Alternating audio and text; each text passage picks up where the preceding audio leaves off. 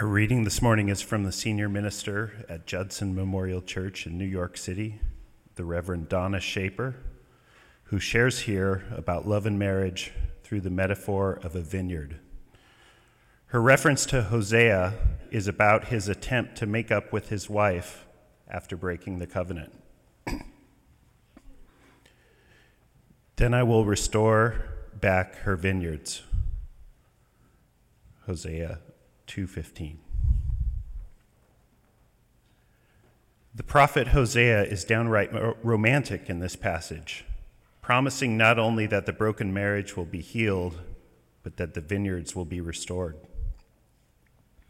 My friend says he plays penultimate frisbee, not ultimate frisbee. Many of us play marriage penultimately, and that's why the vineyards are not yet restored.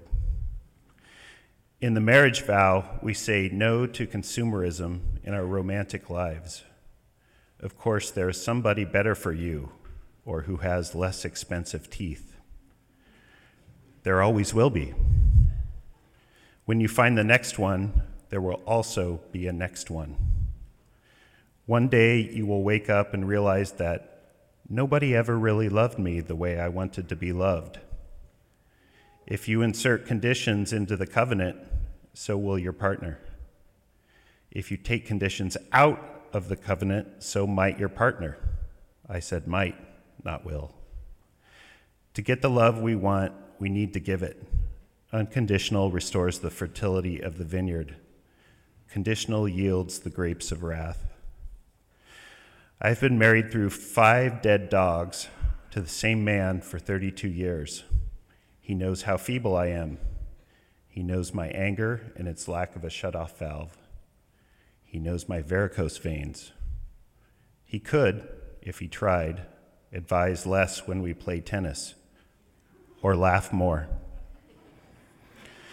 We could get my veins fixed and his tennis chatter ceased, and probably not love each other that much more.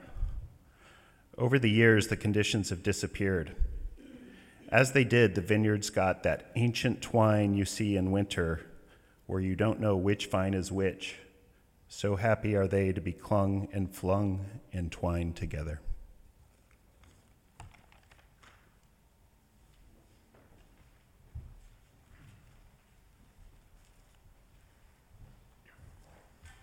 Isn't that great?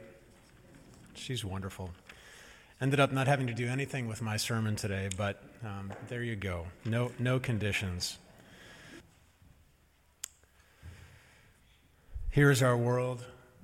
Beautiful and terrible things will always happen. Let us keep our hearts tender and keep our eyes soft because this is what you and I are about. We know there is no answer but to love one another we bear witness against unnecessary destruction. And then we gather here in community every week to practice being the person that we say we want to be. We cannot do everything, but we can always do even just one thing. And that just one thing is never nothing. So let us forget our perfect offering. In the words of Leonard Cohen, there is a crack in everything.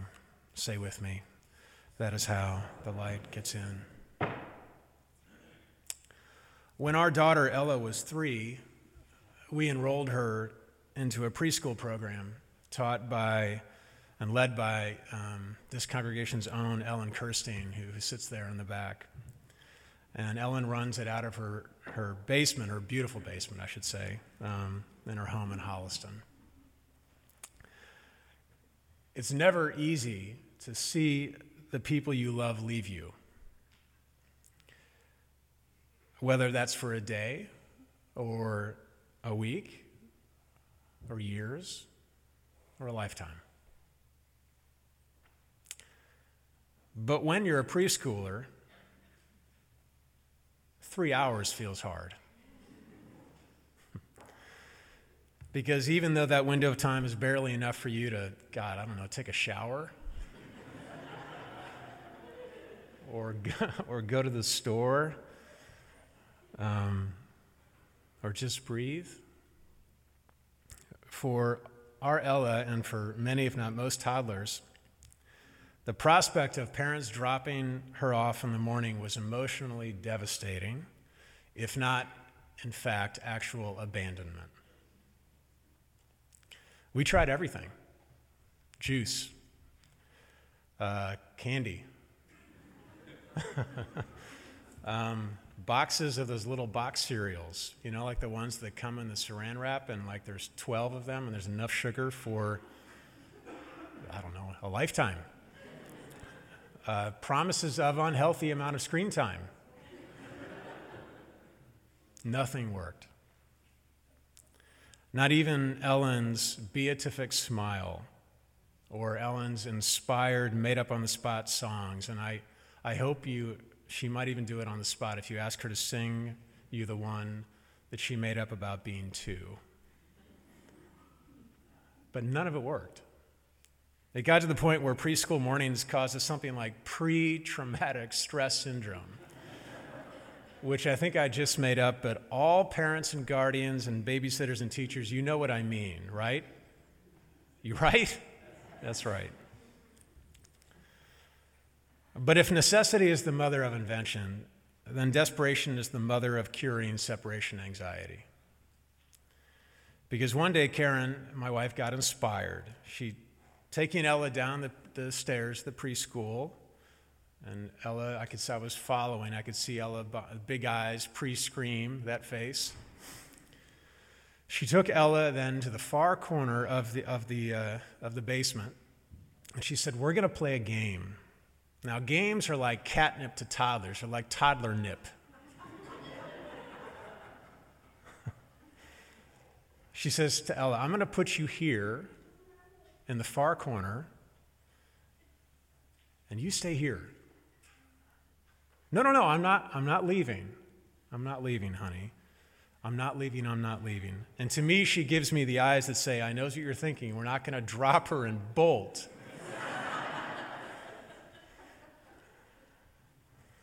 she says, I'm going to, I'm going to leave you here in the far corner. Ella, who learned to walk at nine months and learned to run at nine months and one week.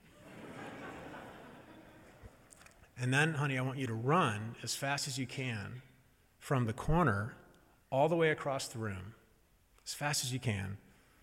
And I want you to give me the biggest hug that your arms can give. And then I want you to go all the way back to the corner, and I want you to take a deep breath. And I want you to run as fast as you can, as your legs will take you, and give your dad the biggest hug you can with your arms. And Ella's eyes grew wide, but this time with excitement and not fear. And she says in a toddler accent, A running hug? exactly, a running hug. But here's the thing, Karen said, it's only, this game's only going to be played if you let dad and me leave without losing your mind. she, did, she didn't quite say it that way, but that was the gist. Because listen, um, listen, Karen said to Ella, we'll see you in only three hours. And then we will run back here. It'll be our turn to run and give you a hug in return. Okay? And she nodded. And I'm thinking, this can't work. I mean, this is like parenting jujitsu. This can't possibly work. Okay? And she nodded. And then we put our baby girl in the corner. And then we said, Go. And she ran so fierce, everybody, with her arms wide there's no self consciousness in her. And you know how toddlers, they lean forward, her heart running faster than her feet, her feet trying to, to catch up with her heart. Into Karen's arms. She lifted her high into the ceiling. And then, okay, time to do it again, this time for dad. And okay, she says, no tiredness in her legs, no pre separation stress in her face. Running back to the corner and then go. And she ran so fierce again across the floor, her arms open, no self consciousness, leaning forward, her heart running faster than her feet, her feet trying to catch up with her heart into my arms, and me lifting her into the ceiling, high into the ceiling. Ellen, do you remember that? I see you there, yeah. But now for the test of truth. Okay, Ella, now it's time to go with Miss Ellen. We'll see you in a few hours and we can do that again. Okay? Okay, she says. As if it was us who was making this so difficult. That's fine. What's the big deal? And we turned around and walked up the stairs, our ears hearing not a single wailing sound, not a whimper, not a single drop of a tear on the floor. I'll be damned.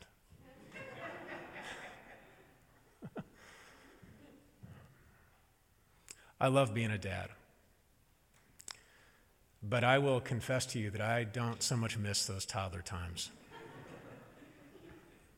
Except for this the, um, the free abandon, the lack of being conscious of, of yourself, right? The heart running faster than the feet, the feet trying to catch up with the heart something happens to us as we get older, doesn't it? We, we get filters that, that put brakes on, on us, on our heart. They slow our steps so that we somehow get more restrained in showing our love like you know guys guys give each other these awkward handshake hug chest bump things. I want to say to the men as a guy let's give each other a hug. It's okay to show your emotion. Or how couples you know in the same room together i mean good grief on the same couch they text each other rather than just turn around and say, hey, now look, Karen and I do this all the time. I'm not up here preaching holier than thou, okay? or how teens need distance. Our daughter, now Ella, now 15, and separation, understandably, such that, that heart emojis that she might send one of us and kiss emojis become the equivalent of a 500 mile Hug, Running Hug, the song that we heard from the Proclaimers just a moment ago. Remember that song? Those emojis now prized, beloved, cherished. Something happens, though, as we grow up and old, such that running because something, something that we do not in response to, to love and to hugs anymore. Instead, you know what we do? We, listen, we run marathons, we run errands, we run ourselves ragged. These are the, this is the language of our time. We run 5Ks, we run a little bit wild on date night, and we stay out past 10 we run ourselves into the ground. Are you hearing me? We run all the time, but rarely do our feet lag behind our heart. Rarely does our heart run faster than our feet. What happened? To me to you? What happened? What has come of our love and our affection and our passion such that it doesn't make us run anymore? I want to know that. What happened that the things that are small, the smallness of life, the, the lesser things, the minutiae, why is it those things that, that make us run, that make our feet so fast and our heart so far behind our feet? What happened to us? Is my question. I don't know. I wonder. Unless, of course, there is an emergency. Unless then. And now, as this week dawned, and, and Reverend Heather and Tasker, one of our board members and a member here, and I, we planned this installation of the desks remembering the 17 lives lost this coming Thursday. Their names Alyssa, Scott, Martin, Nicholas, Aaron, Jamie, Chris, Luke, Kara, Gina, Joaquin, Elena, Meadow, Helena, Alex, Carmen, Peter, and though not in Parkland because I'm thinking of it this morning, Olivia.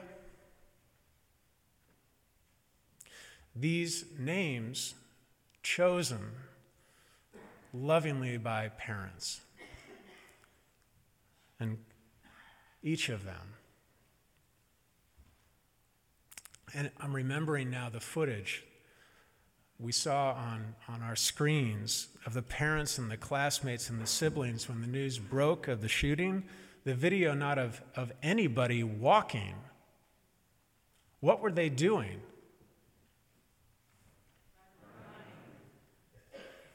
Running with fear so fierce, but love so fierce, their hearts so much faster than their feet could take them with abandon and desperation and hope and anguish, and some absolutely most even blessed with relief, cradling their babies in their arms, running into hugs, running hugs everywhere, everywhere. And yes, some met unspeakable, unspeakable loss. I cannot even imagine. But our faith asks us to imagine, to walk in each other's shoes. That's what, that's what we say. To co-passion, to compassion with those who are near you and far away. That's what we say. To reach out to those in pain who we know and who we do not know. But, friends, to still have this question why, why do we wait for emergency to run with fierceness to those we love? Why does it seem that loss or the fear of loss inspires us to run with honest love toward our children, our partners, our parents, our friends? Do we take them for granted?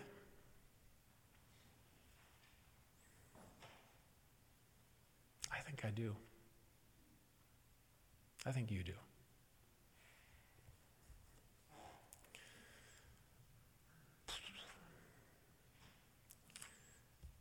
It has been a terrible week for my family.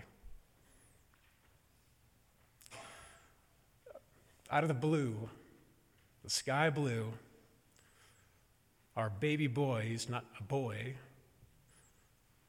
so invincible, just like that, got so sick.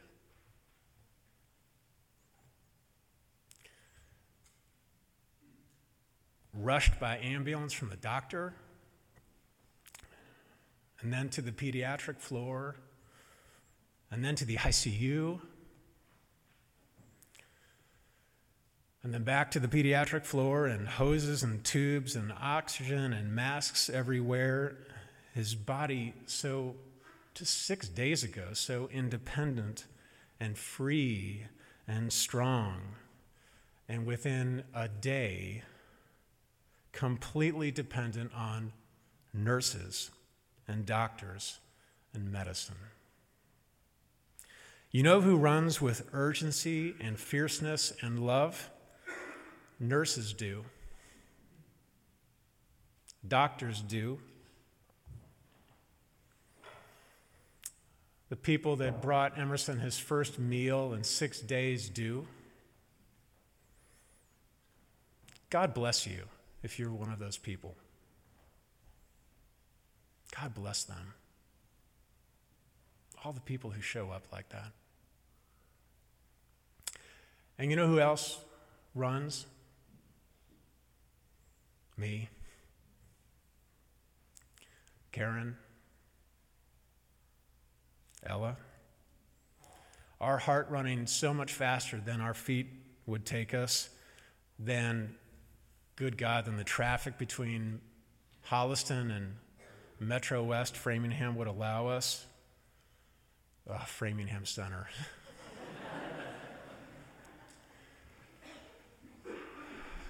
us running hugs back, back and forth, back and forth.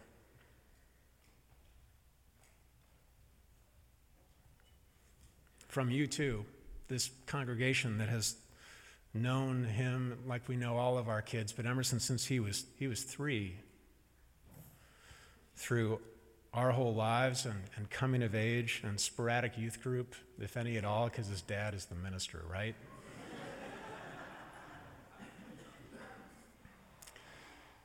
Here is my message to us that I am feeling and relearning again, because you deserve to know that your minister has so much to learn, just like you.